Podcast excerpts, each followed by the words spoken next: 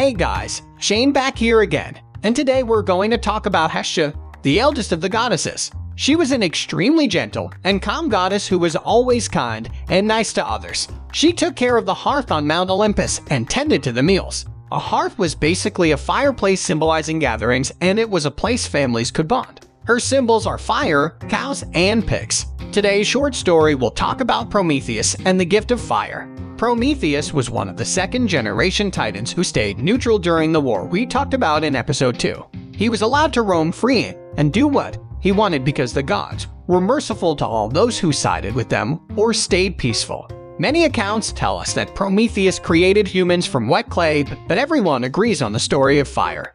Prometheus was very disappointed when he saw his creation live in caves and behave like barbarians, so he thought the gift of fire would help them advance. So he decided to sneak into Mount Olympus and take some coals from the hearth and give them to the humans. Some sources say he stole a spark from Zeus' lightning bolt or Hephaestus' forge, but the more popular version is the hearth. Many decades passed by, and when Zeus was visiting the land one day, he saw that humans had came out of their caves and built cities and lights. He was very angry as he knew a particular titan did this, and fire was the god's property. Zeus found Prometheus and tied him up to a mountain and sent an eagle to pick at his liver every day. I know disgusting.